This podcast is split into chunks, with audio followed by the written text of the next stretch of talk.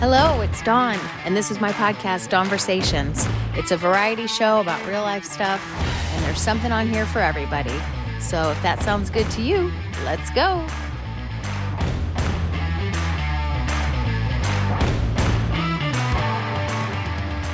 Hi, Allison. How are you? I'm good. How are you? I'm doing great. Are you ready for this? I'm ready. Let's do it. Okay, awesome. Um, I wanted to talk first about you realizing that you could channel. How how or when did you realize that? Um, so I did not realize that until probably about my second or third book that I wrote.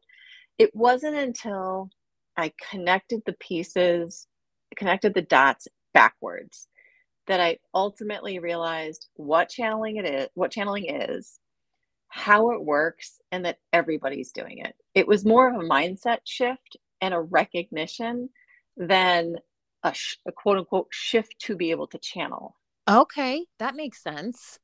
So it wasn't anything you really had to do. It was almost that you had to undo, trying to not control, just to let things come natural.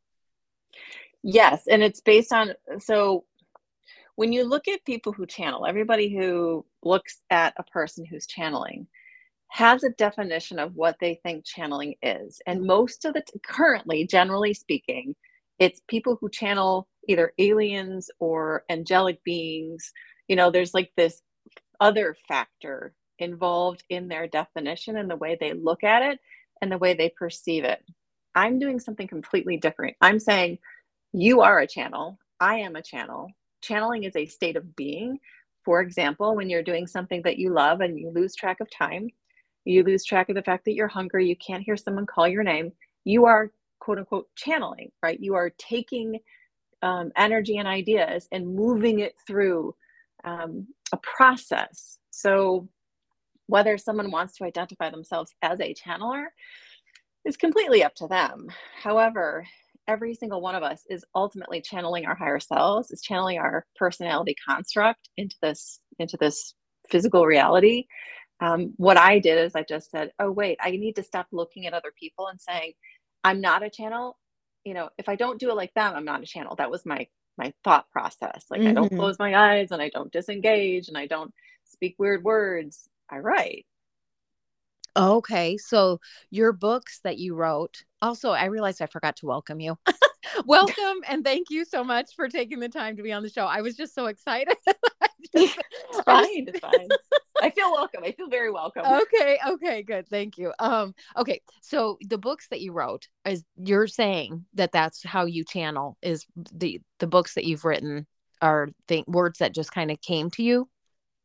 Eventually. So there were some blocks in the beginning with my with terming myself a writer. I had some imposter syndrome. I had some difficulty allowing myself to justify what i wrote as good. And so the first book i ever wrote was still in the drawer. It never got its way out of the drawer. The second book i wrote was more of me trying to create a book that i thought others would want to read Okay. And then, so the third book I wrote, which is called Accelerate Your Mojo, that's where I loosened up a little bit and I said, oh, okay, so what about me am I going to put into this? And, and it's so interesting that there are parts of that book where I had visions of certain things. Like there's a there's a vision of a woman beckoning me towards this um, this cottage or this this house out in sort of like the Netherlands. And I and I walk in there and she shows me this book, for lack of a better word, and I open it and there's nothing in it in this vision. And I realized that we're writing this, that there isn't a pre- prescript to the life itself. We're writing it word by word. And so as I focused on words, they popped out of this so called book, um, one word at a time, to show me the present moment scriptedness, for lack of a better word, of this human process. And what's interesting is I just read, a, I was literally just reading a book last night where the person had connected with their transitioned brother and the brother gave them a very similar situation about him meeting an angelic being who gives them this book and there's nothing in the book. And it's all about how we we have nothing more than the present moment. So some of these things the validation that you're channeling channeling may not come for years right for certain Yeah. situations um, but that's what i realized i realized really channeling is the letting go and letting your authentic self make make an imprint whether that's through words or through dance or through chemistry or through whatever vehicle you're using as a modality to help channel your excitement Mm. Gosh, I came up with like five million questions in that whole thing. Um, what you, what was okay? Your first book is still in a drawer. You will never release it. Nope. Okay. When have you looked through it? Like recent? um no i probably even threw it out to be honest um, what about your second book? so that's actually online but but that correlates with a very traumatic um, Okay. situation for myself in personal development ironically enough it went completely wrong and out of that came this concept called I, I need to focus on three things my own authenticity transforming fear and intuition. So the accelerate your mojo book is is the offshoot of something that was very traumatic for me in personal development. Something like someone else realizing that's completely not the way we're supposed to be traveling. We're supposed to be this sort of energetic thumbprint of ourselves that places itself upon the world and is celebrated because it's different Right. It's so easy to do that though. You look up to somebody so you want to do things the way that they do them and and it's easy to get wrapped up in that and not be authentic to yourself. You're just like, "Oh, that speaks to me. I think I want to do it just like them instead of doing it in your own way." right yeah Oh, so the so this book that i just wrote is called um, the halfways which is a shout out to the fact that we're all half spiritual half physical. You don't have to do anything else to be more spiritual. Like there's nothing you have to do. There's no action. You're already automatically half that way. So it's a it's a nod to how do you strengthen your intuitive connection. And part of that intuition is, is woven into that big ball of rubber bands um, where channeling is integrated into that because when you're following your intuition you're automatically channeling so to speak okay.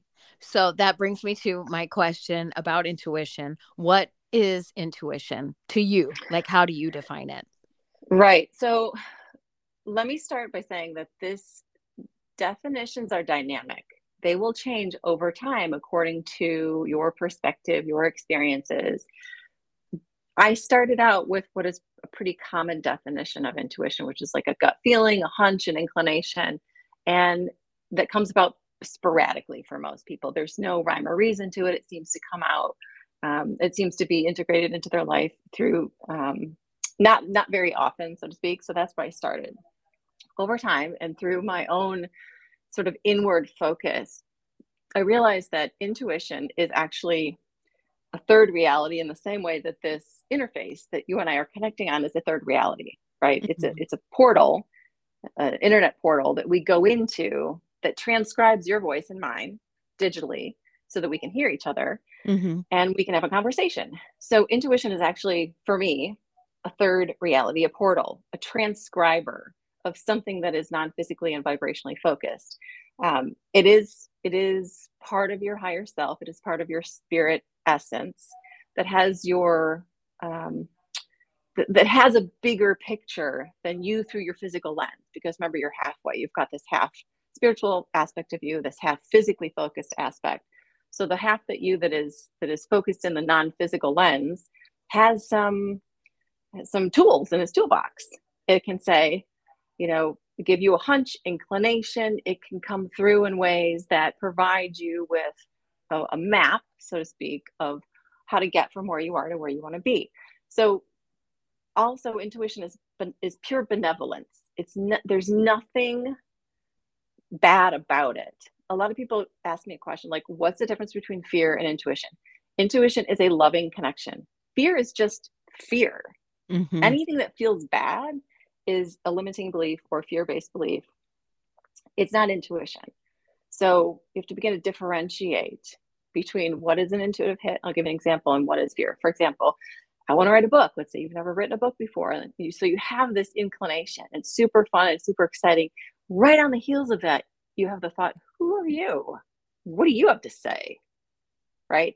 So yeah. the two are intermixed. You have to begin to separate out what is a is a loving kind guidance and what is just my training and my fear-based beliefs. So do you are you thinking that the higher self is your intuition? So your higher so you I look at it as an aspect of your toolbox. Okay. The mechanism. It's to me it's it's a portal. It's not a person, a thing, a place. It's a okay. tool. It's a, it's a transcribing device that transcribes information that says, okay, so let's say, you know, um, you're out on a walk with your dog and, you know, you get this hit.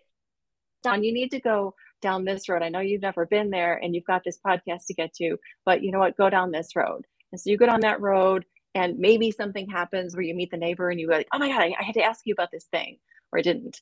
Um, or nothing happens, but then that pushed forward your day in a way that you could intersect synchronistically with something else. Like it's subtle.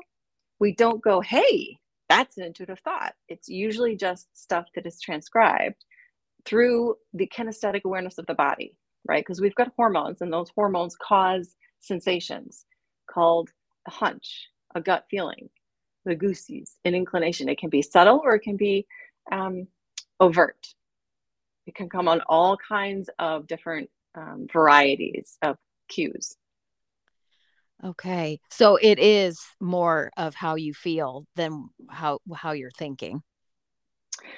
It, it can be so when so let me go back to my de- so my definition is a, is a transcribing device. So how it comes through is based on you as an individual and your inclinations. For me, it comes through as thoughts and feelings because I have an inclination for words and writing at the moment. At this time, I, I didn't always, but okay. now I do.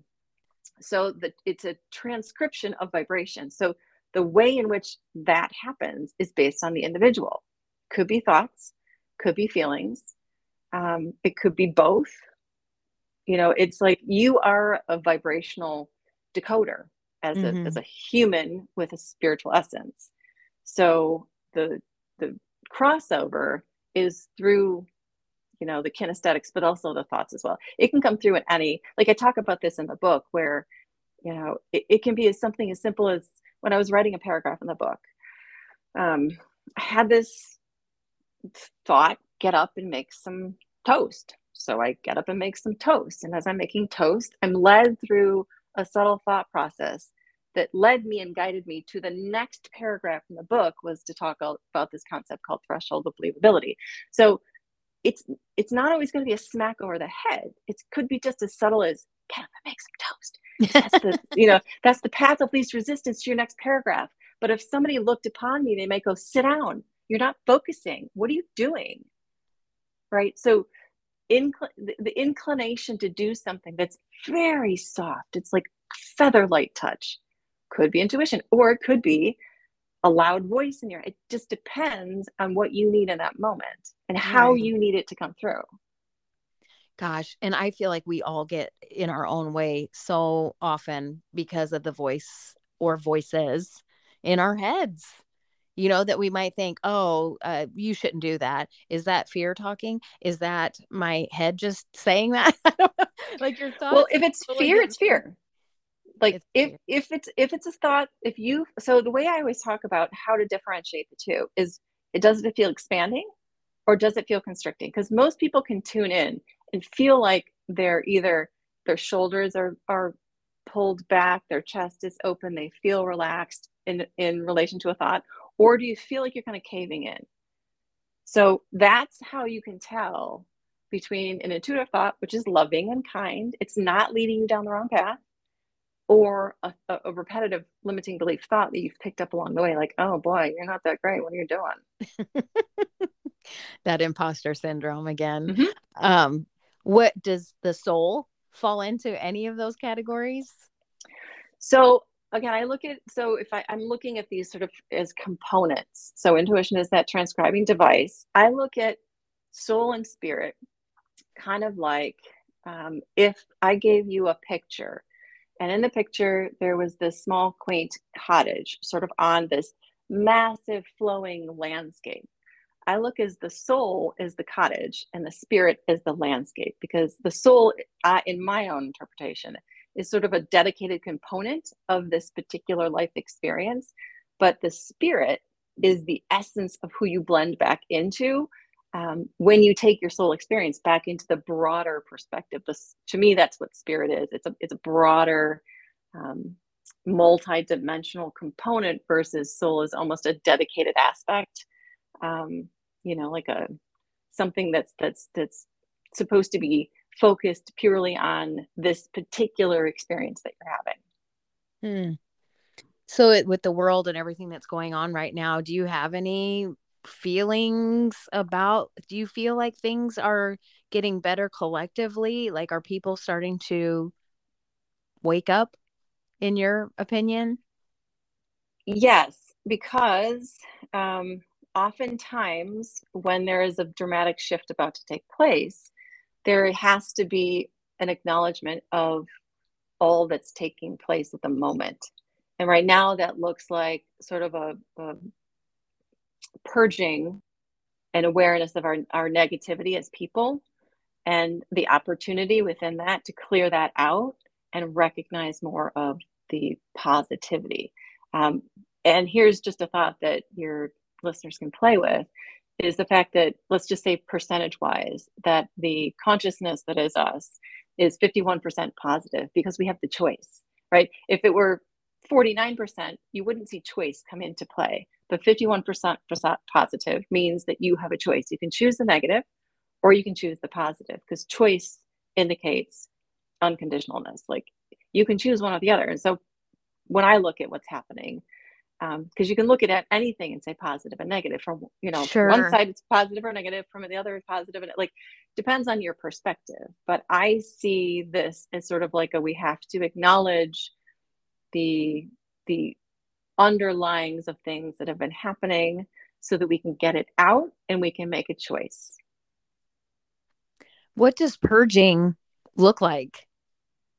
Like if you say that we have to go through this purge first like what does that mean? Look around. That's it. Like look around you.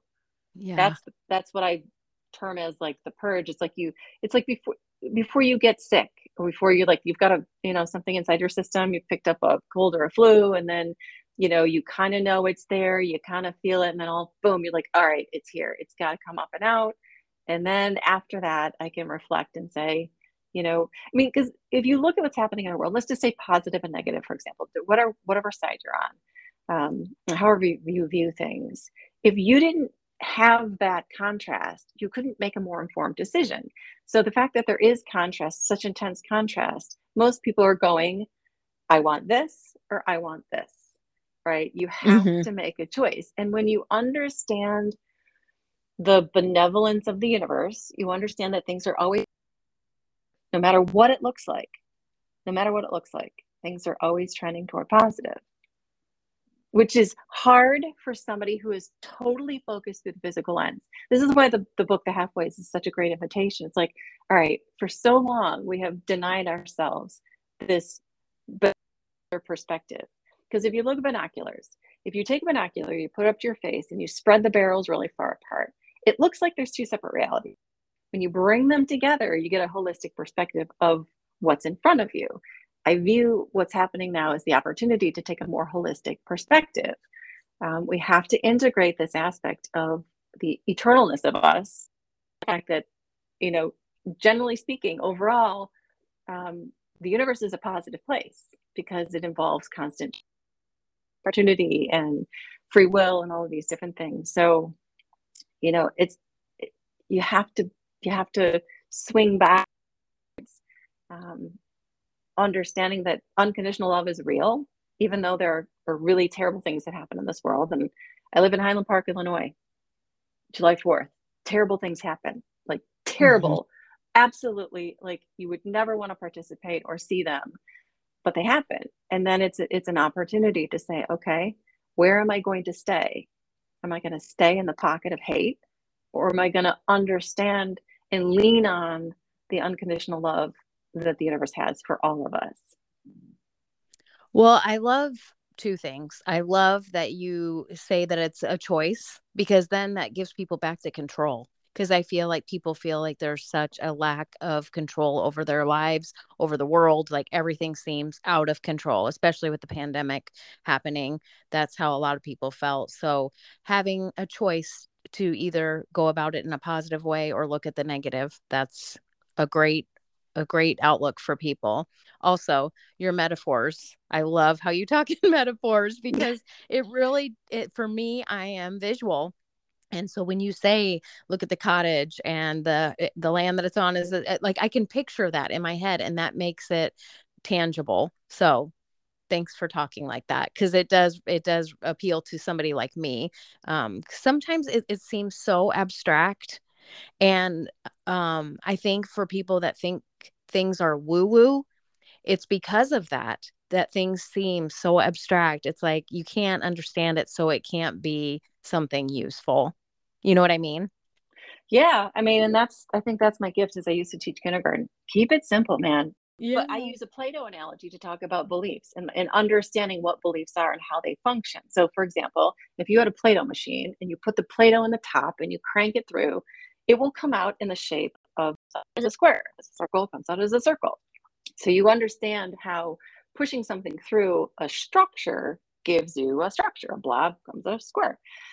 Generally speaking, think of consciousness as that. Like consciousness is this this big blob of stuff, and when you put it through a structure called a belief, whether that's a positive or negative, you're gonna see the form of that, and that form are your words, are your feelings, are your situations. So if you want to understand what your limiting beliefs are, look at all of those and just begin to deconstruct. They're not hidden from you.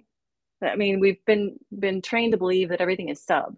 I have a like a whole nother conversation is how to understand the three levels of mind that we talk about because it's actually not at all what anyone else has ever talked about. But a, that's another conversation. But so think of beliefs. like, wait, no, I want to talk about.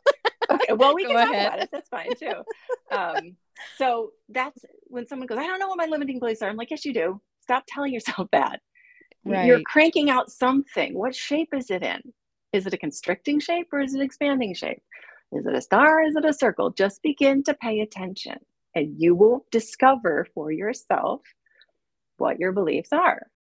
And, and it's hard to change your beliefs, M- meaning um, it's like a habit you know so it's hard to quit smoking. It's hard to you know not eat junk food. So it can be difficult but it's definitely something that people can do. You just have to want to change your beliefs that you've had and that's hard for a lot of people.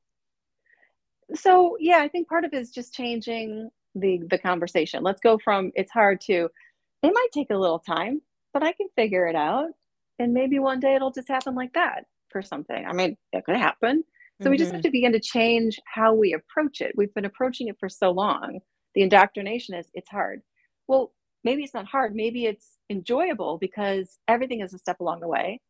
And if really everything is supposed to be enjoyable and a journey, then let's focus on the journey and not this concept of it's going to be too hard or it's going to take too long. That's one perspective. You can take that, it's valid. However, you could switch to this other one that goes, right, I'm going to take this concept of everything as a step along the way, and I'm going to try to look through this POV.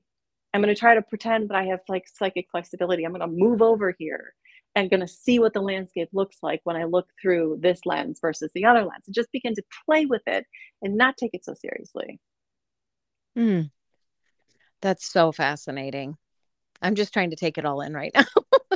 okay, so the what were you saying now that I wanted you to talk about the three? Okay, so when people look at at least in my experience, when they've talked about the different levels of mind, what they've talked about is they use the iceberg analogy and they go, the conscious is that little bit on the top, the subconscious is below, and then there's like the unconscious down there somewhere. I don't know where that is. So that's kind of the way they look at it. Mm-hmm. Um, and when you look at words themselves, sub means below. So logically speaking, you would think that the subconscious is below the conscious.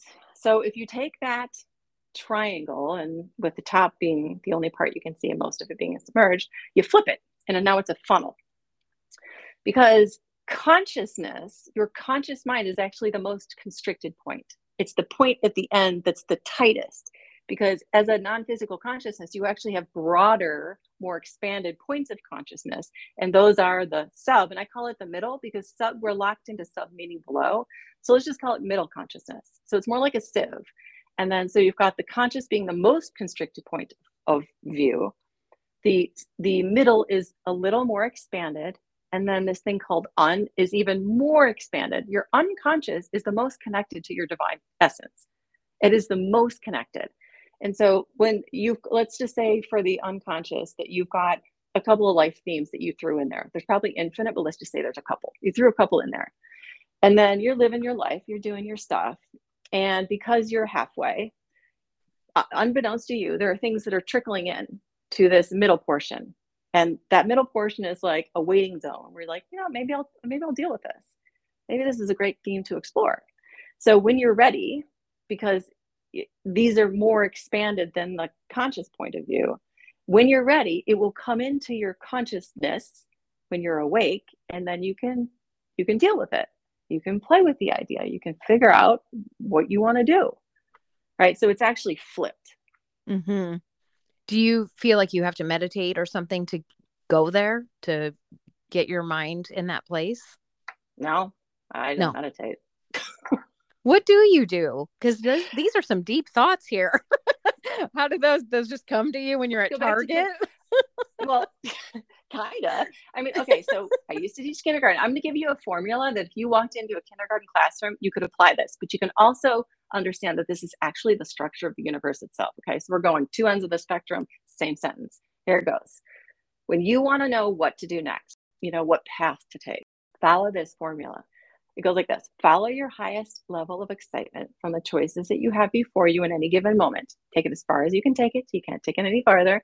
Don't demand that that initial hit of excitement or passion has to become something specific and stay in a positive mindset no matter what happens. So you walk into that kindergarten classroom, you got a bunch of, let's preschool or kindergarten, you got a bunch of three to five year olds. You've organized the room with a bunch of stuff. There's some books, there's some toys, there's, you know, whatever. There's a bunch of stuff in there. The minute those guys go through that classroom door, they're going to gravitate to something that piques their interest. They're going to go to the thing. They're, they're not overthinking it. They're just walking towards something. The choices that they have before them. They're not going to ask you for something that's not in that classroom. They're going to play with it until they are done playing with it.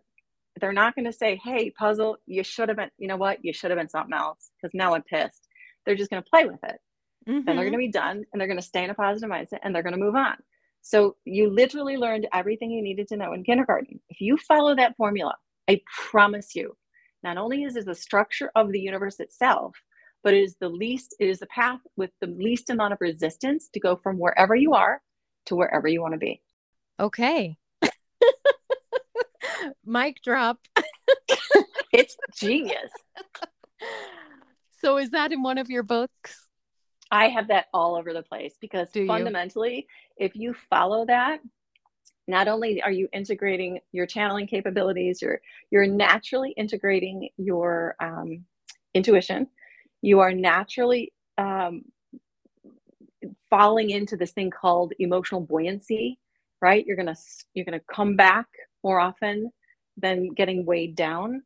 Um, so yeah, it's it's just just follow it, guys. Just play with it keep coming back to it, keep looking at it from different angles. Ask yourself, how can I more align with this in my day to day life?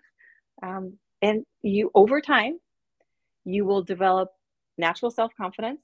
You will develop this thing we call resiliency and buoyancy. Um, you will naturally deviate towards your positive mindset inclinations. All sorts of things are going to happen. You'll, mm-hmm. you'll notice synchronicity because it's all over the place. There's red light and green light synchronicity. Synchronicity is everything. It's not just a special occasion. So, so over my time on this planet, I've had these understandings, and I meant to write another book that's sort of like a, you know, a, a guidebook, a tome that says, "You are unconditional love." And and so part of my life journey has been, you know, being involved in situations that are um, atrocious. You know, having a mass shooter in Highland Park, atrocious. I lived across the park from the parade route. Uh, mm. Like my brain at the time was i'm like i can't i can't process yeah what has just happened to our community but on the other hand i understand that the only person who can commit that level of atrocity is somebody who's so disconnected from the love that they really are so i've got this bifocal perspective yeah, I think that's where it comes into play for people that are like, you know, Ukraine going through a war. You, these people just are seeing the negative and they're thinking, how am I supposed to put a spin on this and make it a positive? Make how am I supposed to see this any differently than the way I'm seeing it? You can't when you're on the ground. You can't when somebody's create created this much havoc, but it's also in alignment with our um, new revelations of the fact that we are no longer going to stand for that. Like you can't no, you don't stand for that unless it happens. And you're like, no, I do not stand for this. Right. Hmm.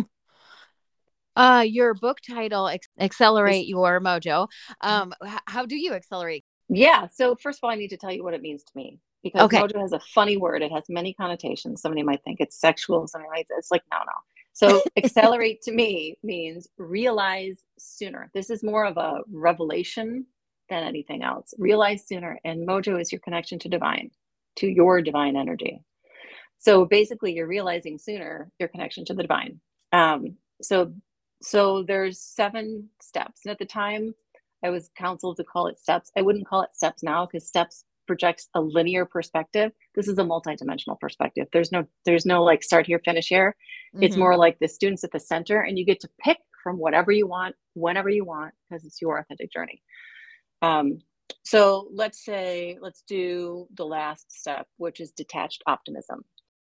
One of the things that we're counseled to do is set goals in life. For some people, that works. If, if that works for you, do it, man. Hold on to that and ride that.